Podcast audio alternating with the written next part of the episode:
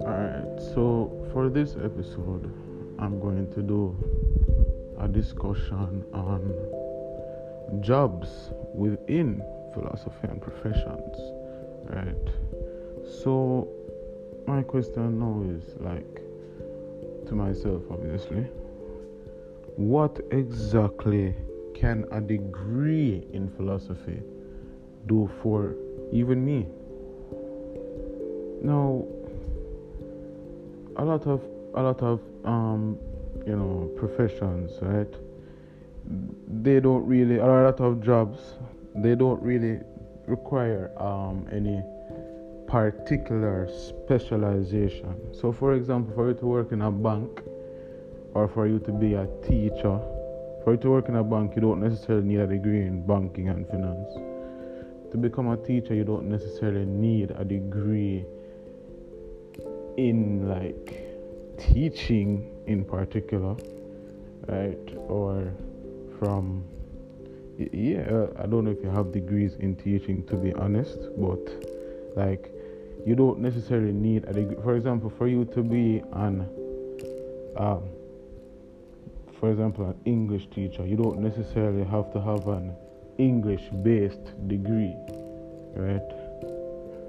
Um, or for example for you to become to for you to, to get overall like certain office based jobs you don't necessarily need a degree in or in that specific field in order to be working there or to have an, a profession in that field right you can be a journalist and graduate with a law degree right now the thing is philosophy right is something that you know a lot of persons when someone asks you asks me i can speak for myself when someone asks me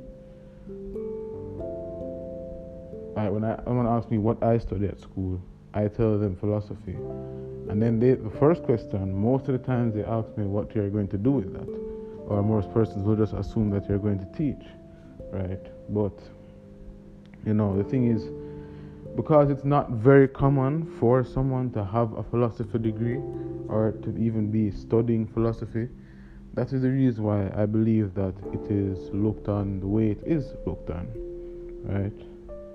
I believe it is looked on in the way it is looked on because out of person, ultimately to lack of knowledge, yes, and you know a lot of persons they don't know like the relevance of having such a degree, right? Now, for me personally, right, I know for a fact that you know you can work at several different institutions with a philosophy degree, especially in these times where you know the market is oversaturated with persons with degrees in general.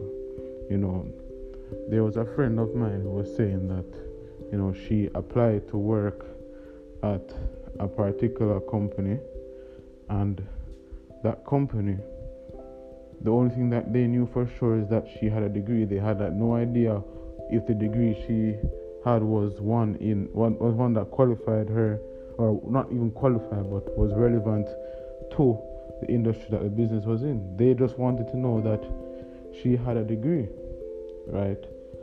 Granted, for certain things, you will obviously have to get a degree in that associated, you know, field. For example, if you are going to do law, then it would be expected that you would have a law degree right? You need to have a law degree. In order for you to be a doctor, you need to have studied medicine, right? But other fields aren't so specific, right? They don't necessarily require you to have that degree, right?